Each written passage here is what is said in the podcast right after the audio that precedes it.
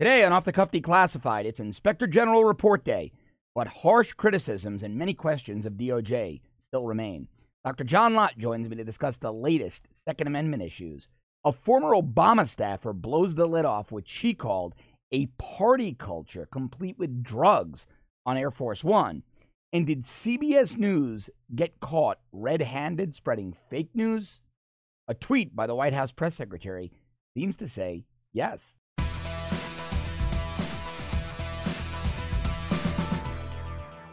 Big day today. In addition to being President Trump's birthday, happy birthday, Mr. President.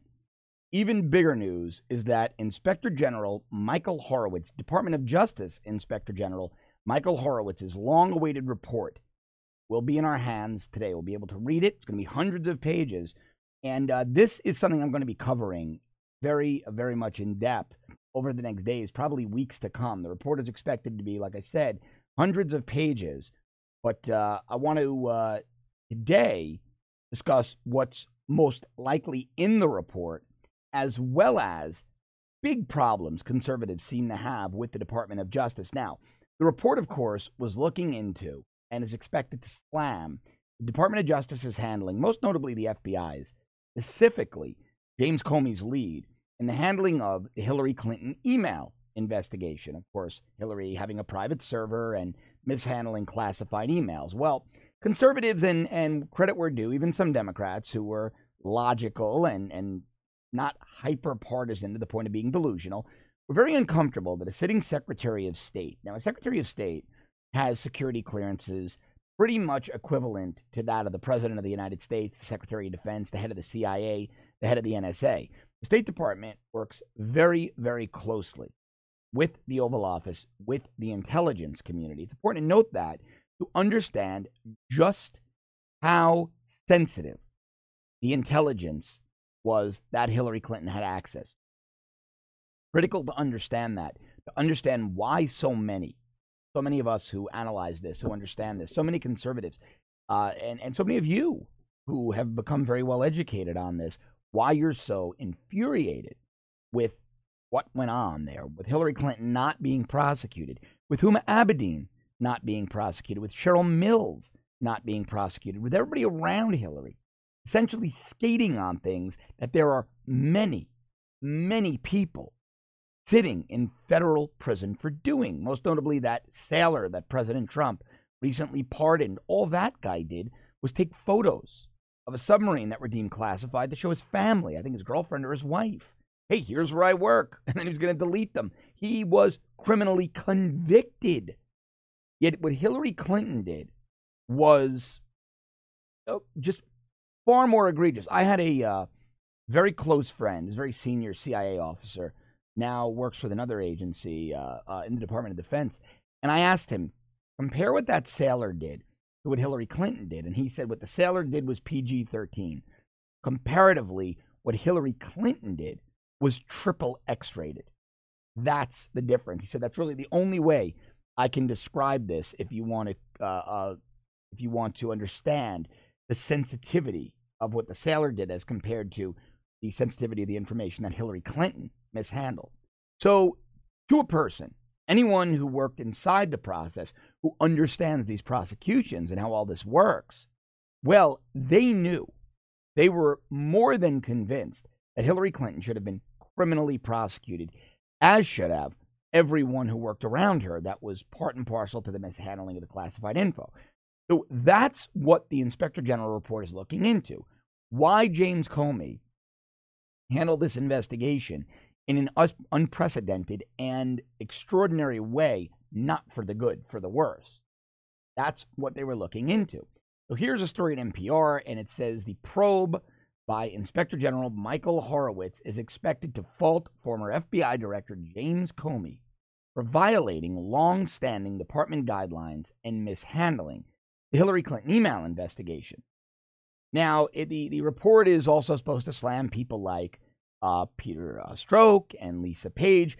Andrew McCabe, excuse me, has already been uh, criminally referred over to DOJ. They expect more to come with that. McCabe's lawyer uh, has confirmed that McCabe has been criminally referred, uh, and uh, that prosecutors might even now consider more criminal charges against Andrew McCabe.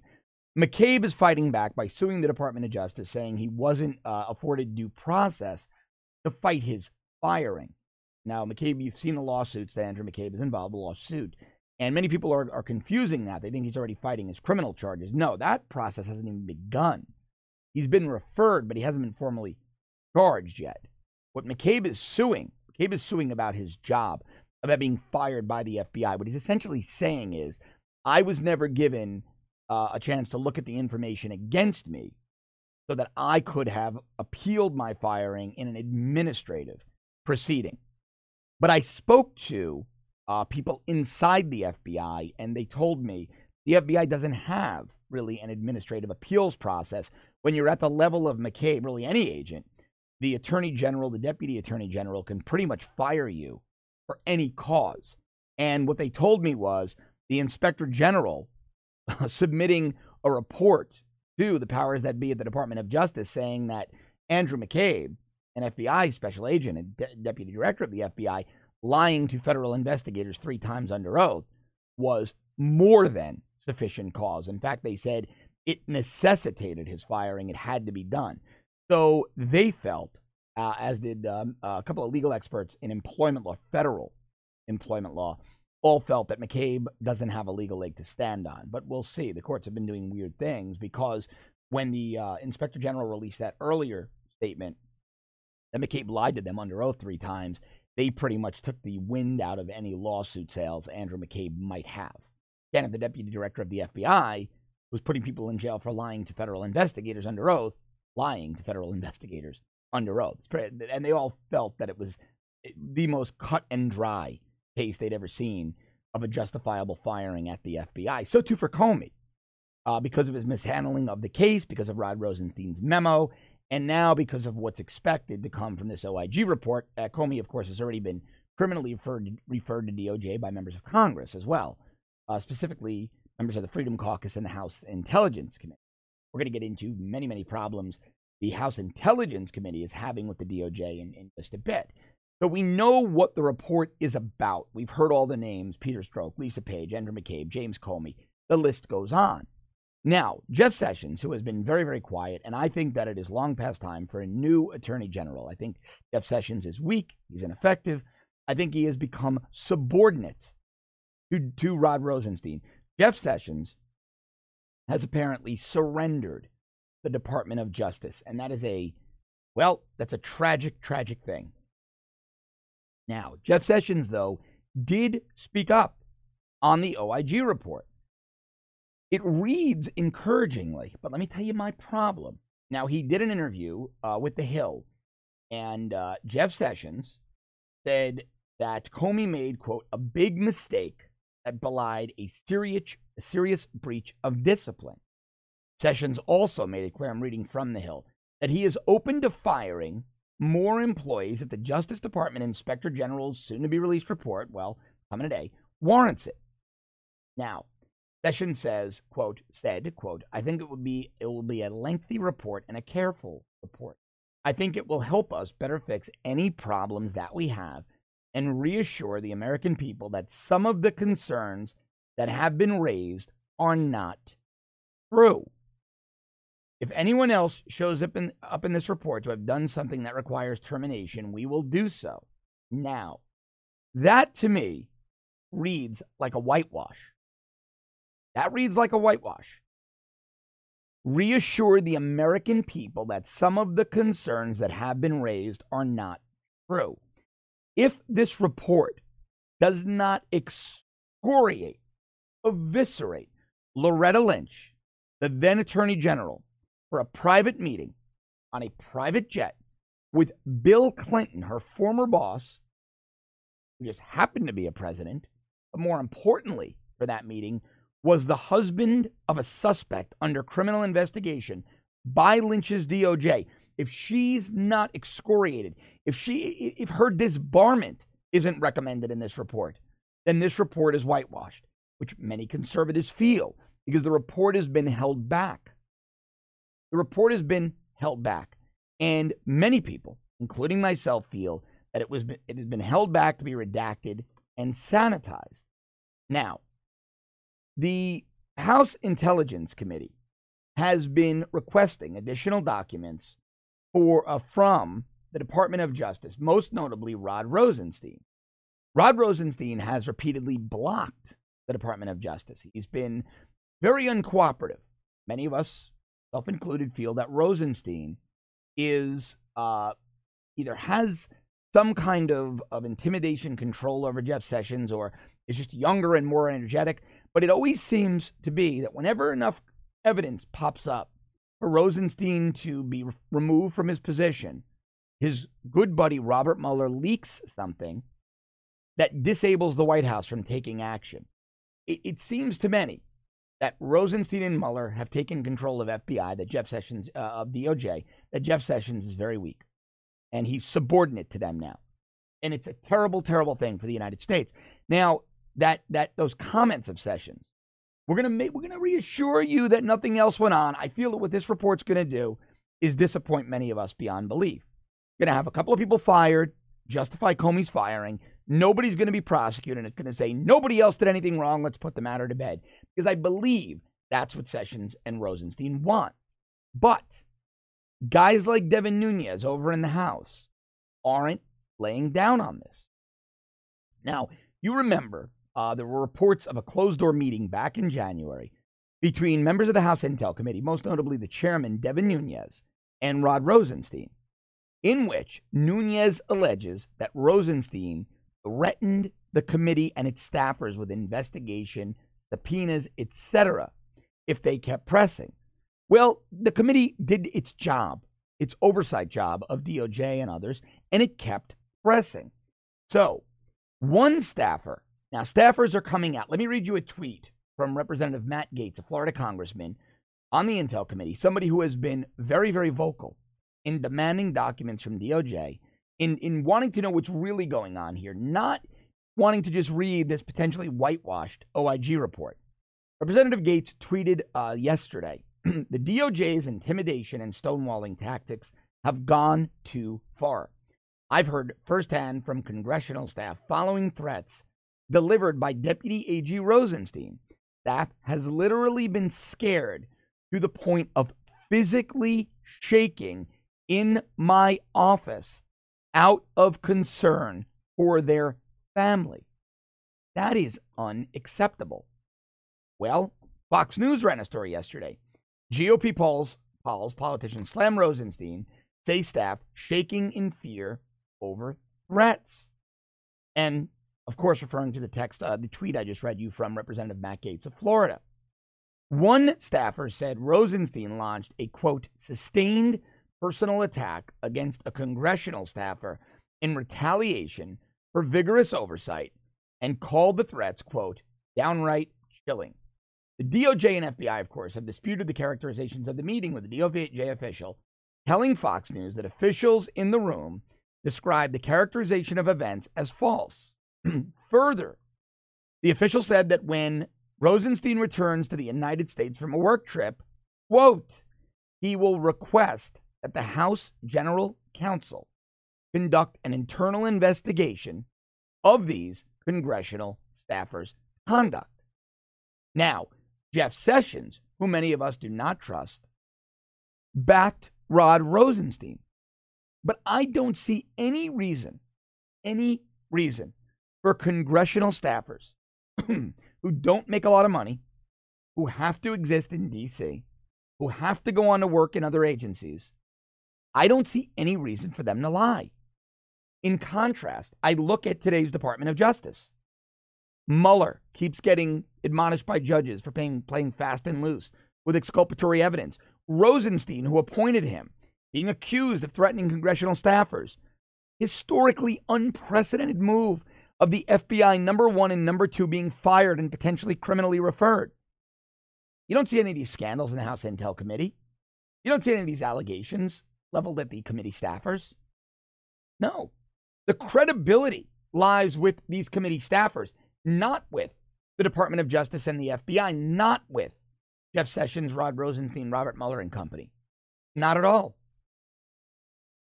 now, Sessions said, quote, in defending Rosenstein, I'm confident that Deputy Rosenstein, 28 years in the Department of Justice, did not improperly threaten anyone on that occasion, but we do believe that we have tried to be cooperative with them and made progress.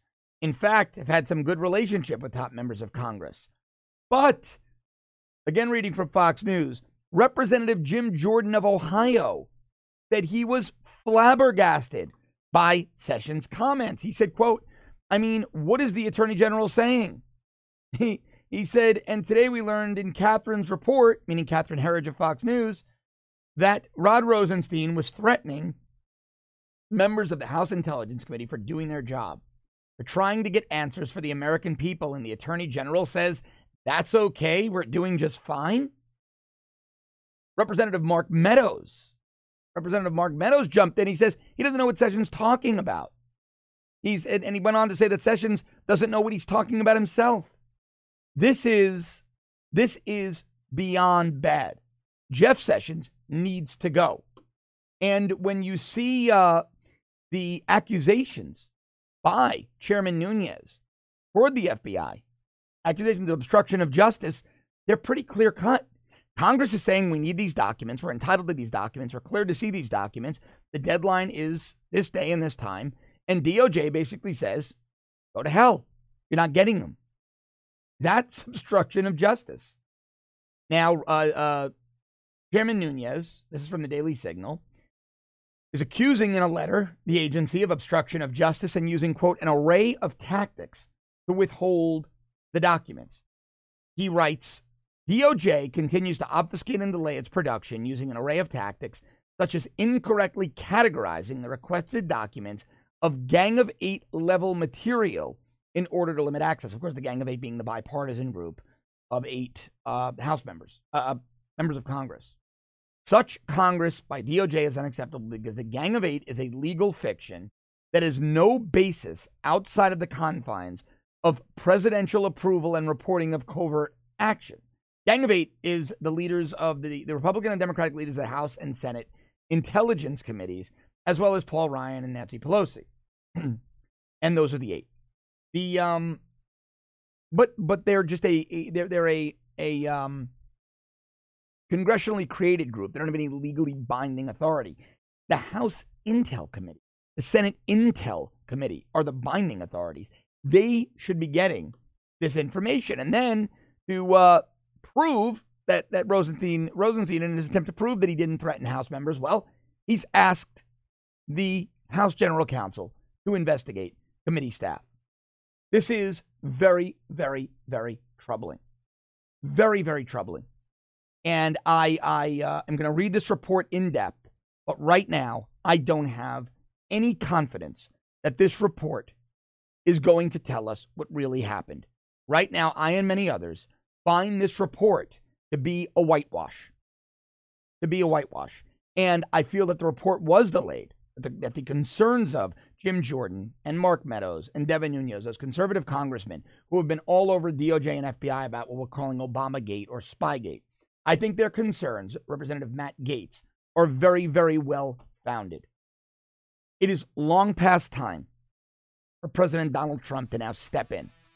We need a set.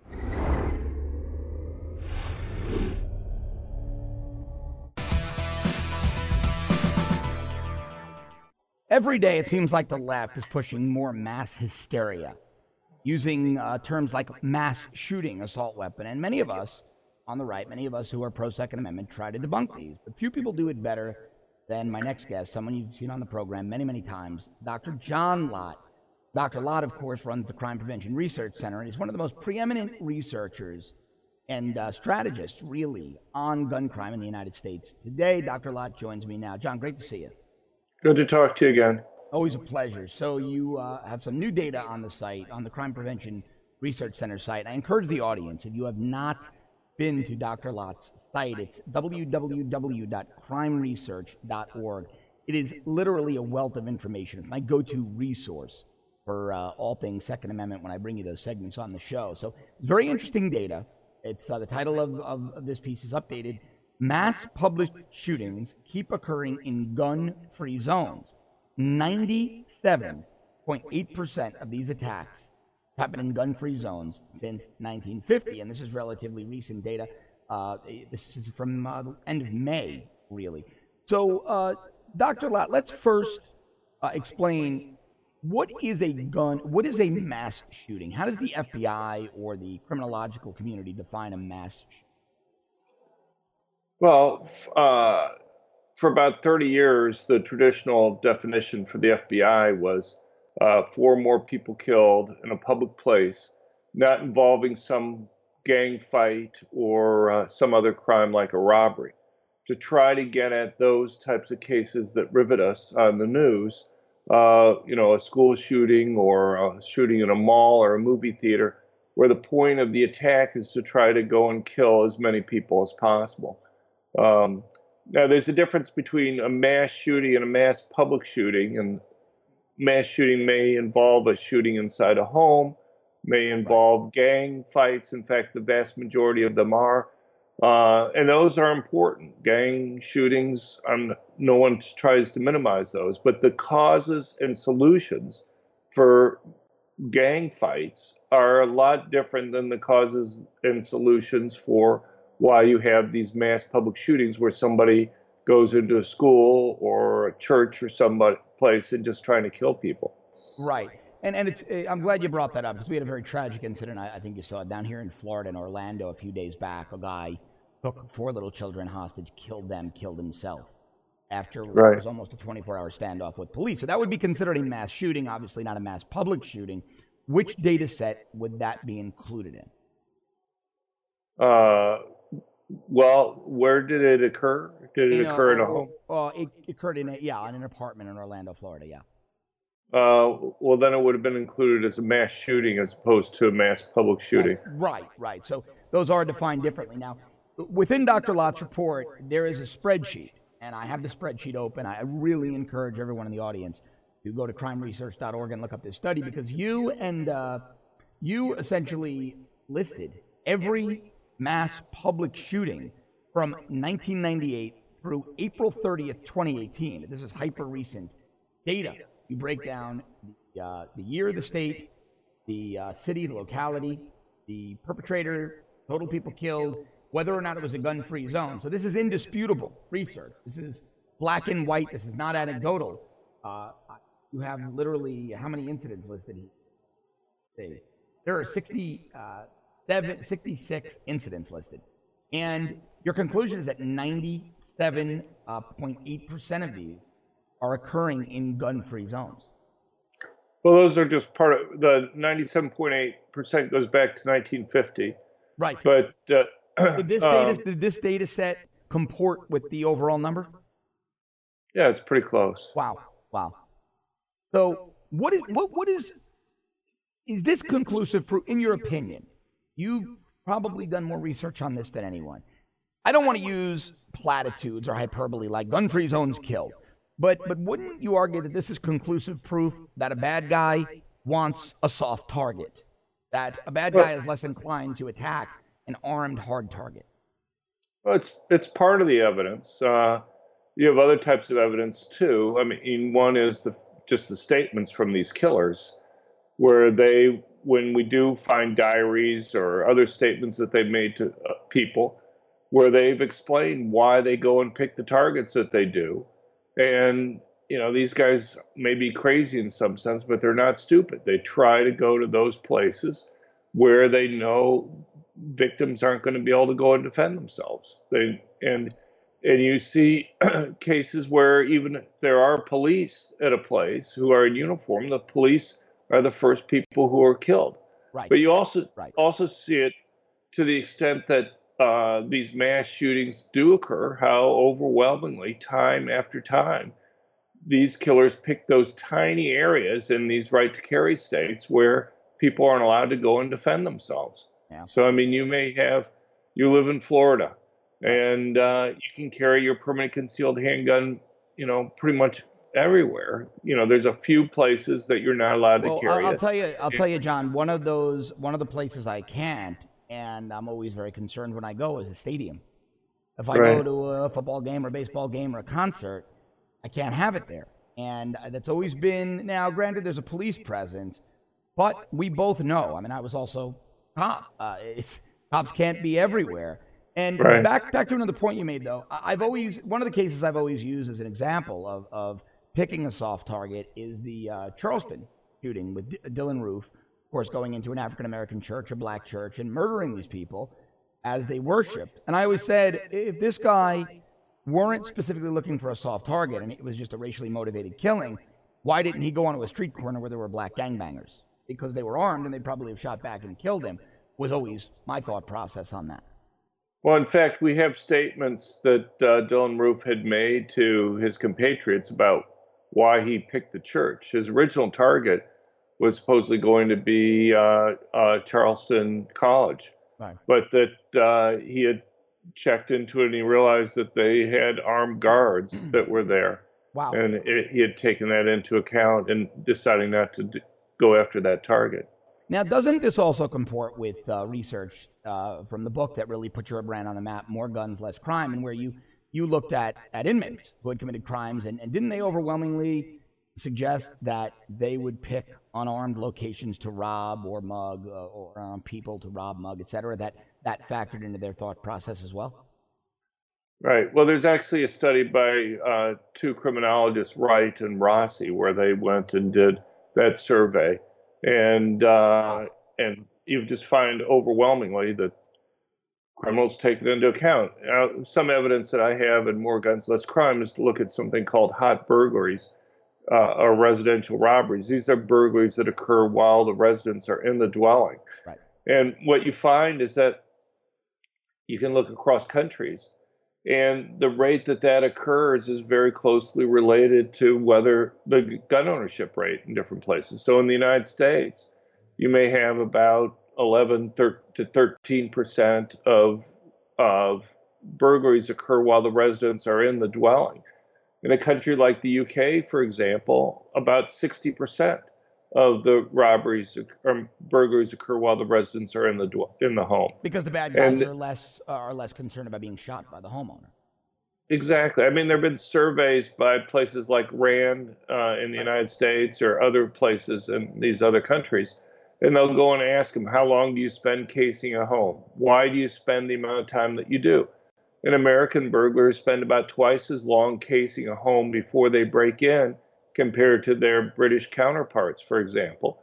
And the reason that they give is that they're what you just said, that they're worried about being shot. Sure. Uh, their British counterparts aren't concerned, so they so Britain has a burglary rate twice the burglary rate of the United States. You know, you know let me ask you, John. Let me not to interrupt, but would would sure. I would assume that they would also be factoring in the police, right? Because the British police are by and large unarmed, and I, I worked well, my, my former partner actually, when he was promoted, ran a burglary unit, so I went over with him for a little while, and we learned that they would case the homes for both reasons. Now, my evidence is anecdotal, but I interviewed the bad guys.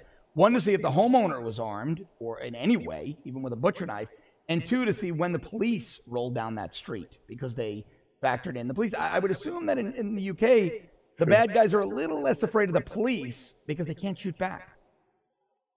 Yeah, well, I mean, you can find statements from uh, some American police who have served, uh, have, have gone over and become uh, police officers in Britain, actually, wow. who have talked about how different their experience have been. You know, in, in the United States, American police run towards the crime. Right. Uh, in Britain, it's not uncommon to have the British police run away from the crime when, uh, when shots are being fired. Yeah, no, it, it, it's it's unfortunate that they don't uh, culturally they still won't make that shift toward armed police, and I'm I'm always shocked at how many in the populace there don't want it. Now, one, you have another uh, uh, uh graph here, a pie chart. Percentage of shootings in gun-free zones between 1998 and December 2015. The there were only three, only only I should say, 3.8 percent of mass public shootings occurred where guns were permitted. Four percent, 96.2 percent happened where guns were not allowed. I, I just, I don't understand, though, how the anti gunners can still look at this data and discard it and call for gun free zones. I, it baffles me. Right. Well, uh, people like uh, Bloomberg's Everytown and, and other groups, they want to define these things differently. So, for example, the two big things that they go and look at is one, where police are allowed to carry guns, they don't want to define those as gun free zones, even if civilians are banned. Mm. And to me, it seems like there's a huge difference between the two types of cases. Uh, police who are in uniform have an extremely difficult job when they're trying to guard against these types of terrorist types attacks. If you're an attacker, you have a huge strategic advantage when the only person that's armed is in uniform. That's it's right. a very dangerous job. Those killers will go and target those individuals and kill them first because they know if they killed the officer there, then they pretty much have free reign for going and attacking other people. Yeah, and you know, John, that's one of the uh, yesterday on the show. I had a very good friend of mine. He's a criminologist, uh, Dr. Adam Dobrin, and he uh, he frequently uses your work in, in his classes. He, he teaches at a university here in Florida, and uh, we uh, he's also a reserve police officer, deputy, and we often talk about this. He's been a good friend of mine for years. Why we we we legally would support open carry, the, the concept of open carry, carrying your handgun, uh, not concealed, but personally would never do it as two right. guys with street would never do it because you're the first person a bad guy is going to take out. I've, I've, always liked the element of surprise, and it happened to me. I'll, a quick anecdotal story. I, I was my partner. Uh, we thought he broke his ankle. He didn't. He was in the emergency room. I was in uniform. I ran to buy food at a Wendy's restaurant in Washington Heights in Manhattan. Bad, bad neighborhood.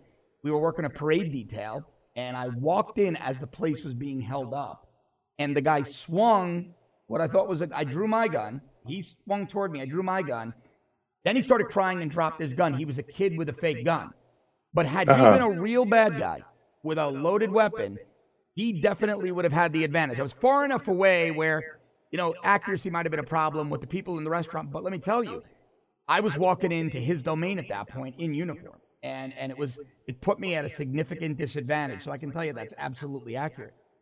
Look, when you can identify uh, the only person who may be able to go and stop a, a criminal or a terrorist, there's several strategic advantages that the killer has in that case. He can either kill the officer first, he can wait for the officer to leave the scene before he attacks, or he can go and pick some other target where he doesn't see an officer present there.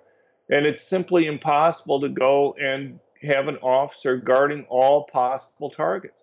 So you know, after you'd have terrorist attacks in in Paris in early 2015, you know, the res- the solution from the French president was to put 10,000 troops on the streets. Right. Well, when you're talking about a city of 2.3 million people, and obviously not all 10,000 troops are on the streets at any point in time. Sure, sure. And you know, it's simply impossible to go and guard all the possible targets that are there. That all you may do is cause the criminal either do one of those three things first either wait for them to leave, kill them first, or pick one of the other targets that aren't being guarded. And it's a huge strategic advantage that these killers have. And you're exactly right that having concealed carry takes away those strategic advantages that these killers have.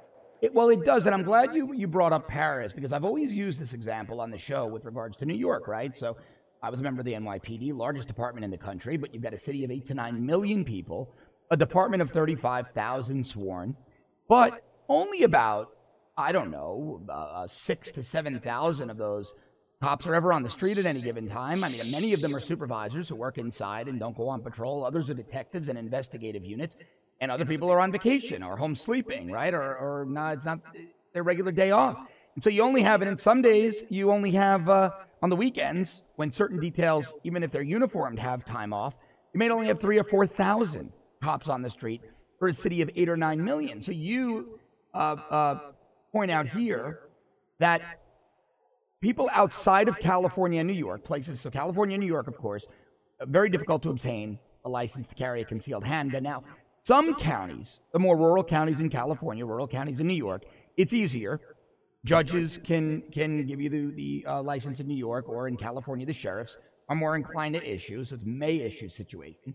But uh, uh, outside of those states, 8.5 percent of adults have a license to carry a concealed handgun. Here in Florida, last number was we have 1.9 million concealed Right. weapons licenses issued. But these numbers are staggering. So I want the audience to think about this. Outside of California, 8.5, per- except for New York, 8.5% of adults who can legally carry are licensed to carry. In Alameda County, California, there were only 85 people with concealed handgun permits at the end of 2011 out of a population of 1.2 million, a rate of 0.007%. And as you know, those with permits were mainly judges, prosecutors, and wealthy businessmen.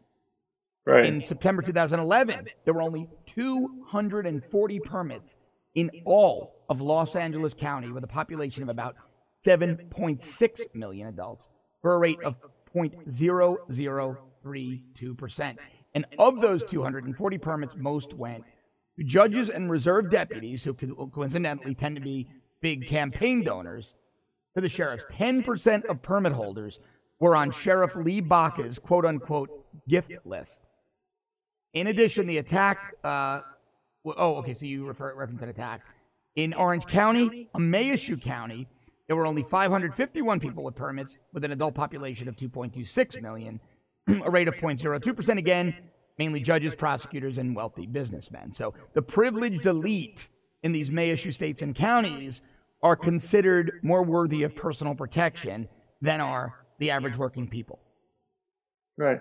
Well, and you see it in other ways you can break down the data. I, I actually got the list of all the 240 concealed carry permit holders in Los Angeles County. And, you know, uh, what you find is that uh, only about 6% are black, only about Wow. 6% are, uh, 6.5% are Hispanic, uh, about the same percent female. Uh, obviously, uh, about half the population in the county is Hispanic. Uh, you know, females obviously make up half, about half the So, percent. so it's incredibly yet- disproportionate to the to the population and demographic breakdown of the county, which is which would, would indicate that this is for the wealthy elite political donors or those who are very well connected. Right, and and the irony is, you have uh, Democrats claiming that they care about women and minorities and what have you, uh, and yet when they have this discretion and they control the process there over who gets the concealed carry permit, it's basically not only wealthy and well politically well connected individuals, but it's basically wealthy white males who end up being the only ones who get it, as if and you compare it nationally, uh, nationally, women make up about uh, almost a third of concealed carry permit Right. holders. Wow. But in Los Angeles County, they just make up over 6%. Wow. A fraction a fraction of a fraction. Dr. John Lott, Crime Prevention Research Center. This is outstanding data. I want to do a segment next week with you just on that. Let's dig into those numbers and how it debunks the liberal narrative in those places about racial and uh, gender equality. John, is always, an absolute pleasure to have you. Thanks. Uh, thanks for having me on, John.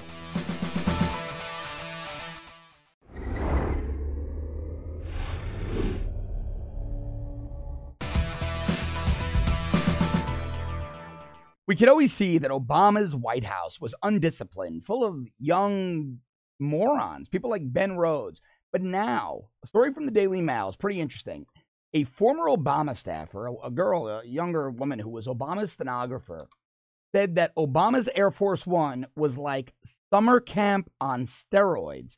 And she revealed how Xanax and Ambien on long flights made awkward hookups with colleagues funny and bizarre. The woman is named Beck Dorey, Beck Dorey-Stein. And she talks about how traveling with President Obama and his press pool was like. He said, Summer Camp on Steroids. She's writing a memoir from Corner of the Oval, and she was the stenographer in the Oval Office. Uh, you know, her, her book contains many anecdotes, but she apparently got the job by answering a Craigslist ad and wound up having this affair with a, a member of Obama's staff. But what really struck me was how the uh, the lack of discipline on Air Force One uh, was, and just how poor discipline was on Air Force One under Obama. She says, uh, "quote No one deserves to be this lucky." She wrote about a core group of staffers who flew around the world on Air Force One together.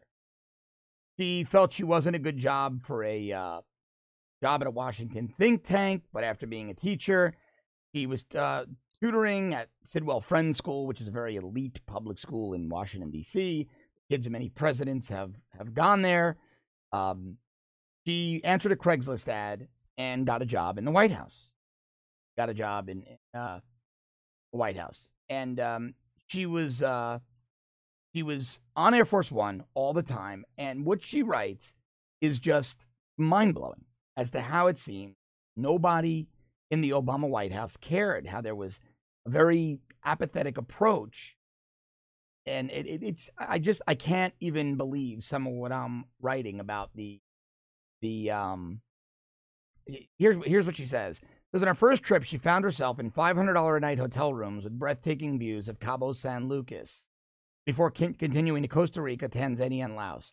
She'd listen to old timer boozy party animals tell stories about different administrations, presidents, and international incidents they've witnessed. From George H.W. Bush puking on the Prime Minister of Japan, Reagan in Rome falling asleep in front of the Pope, Monica, Lewinsky 9 11, and Hurricane Katrina. Pinch me because how is this seen my real life? She wrote, and talks about her trips overseas. Now, I uh, I um was particularly just shocked by this. He describes experiencing, quote, the best sleepover party ever. This is on Air Force One, where everyone took their drug of choice on long flights Sonata, Xanax, or Ambien, which made any, quote, awkward intimacy with colleagues suddenly just funny and bizarre, end quote.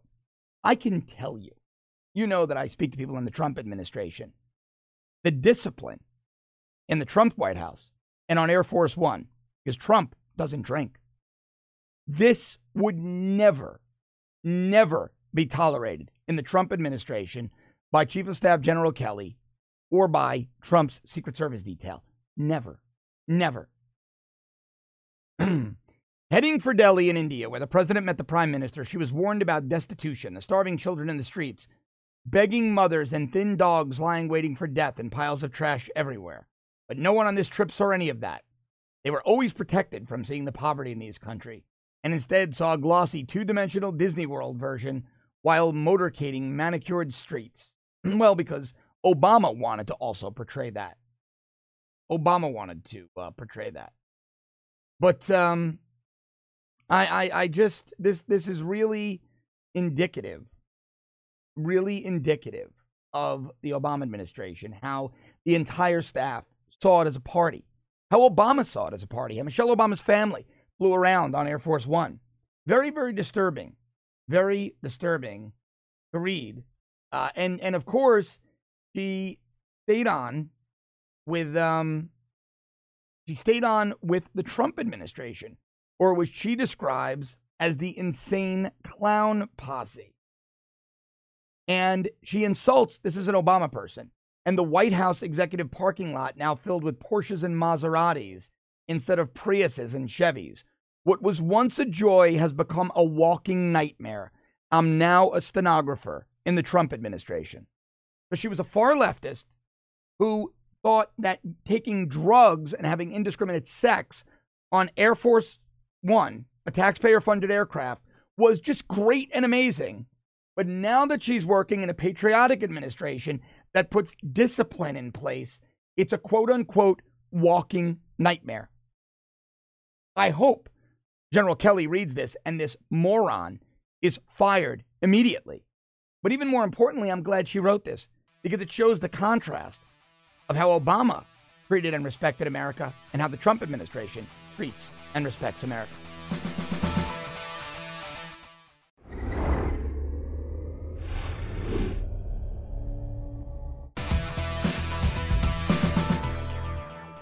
If you want to know what fake news is, look no further than CBS. It appears that CBS News was literally caught red handed printing fake news. So they run a headline yesterday Sarah Sanders and Raj Shah planning to depart the White House. Of course, White House Press Secretary Sarah Sanders and Deputy Press Secretary Raj Shah. They write two of the most visible members of the Trump administration are planning their departures, the latest sign of upheaval in a White House marked by turmoil. Uh, Sarah Sanders, Raj Shah are both heading for the exit, according to sources inside the White House and close to the administration. Anonymous sources. Sarah Sanders, then tweets. This is the best part. CBS News includes the Sarah Sanders tweet in their article. Sarah Sanders tweeted, Does CBS News know something I don't about my plans and my future? I was at my daughter's year end kindergarten event and they ran a story about my plans to leave the White House without even talking to me. I love my job and I'm honored to work for POTUS. So let's break this down. CBS News runs the story but doesn't ask the subject of the story, instead, relying on anonymous sources, but then includes the subject of the story's tweet debunking the story, yet still runs a headline Sarah Sanders, Raj Shah planning to depart the White House. Not Sarah Sanders dispels rumors, debunks rumors, denies rumors that she's planning to leave the White House. I mean, this is literally, literally the definition of fake news. So, NB, uh, CBS, so it's one, two, three, four, five. So let me see. One, two, three, four, five, six, seven, eight, nine, 10, 11, uh, about 14, 15 paragraphs of them explaining why, why Americans should listen to an anonymous source, but disregard the on the record tweet and statement of the press secretary who says she doesn't know what they're talking about and has no plans to leave the White House. Now, others have said that Sarah Sanders may want to leave the White House by the end of the year as well. It's an exhausting 24 7 job, and she's the mother of young children. if she did leave, you know, that would be understandable. She wants to go to a network, get a big paying job. But for CBS to run this story, to run this story, and then they start uh, uh, throwing in stats. Turnover during Mr. Trump's first year in office was 34%, nearly four times higher than turnover during the first year of the Obama administration. Yeah, because a bunch of Obama holdovers got booted out. They tried to stay around to sabotage the Trump administration, and it didn't work. But really, this is the epitome, the very definition of fake news. And when you read something like this, with the clickbait headline and 15 paragraphs or, or so trying to justify their story, despite an on the record denial by the subject of the story. Well, if that doesn't explain why Americans no longer trust the media, I don't know what does.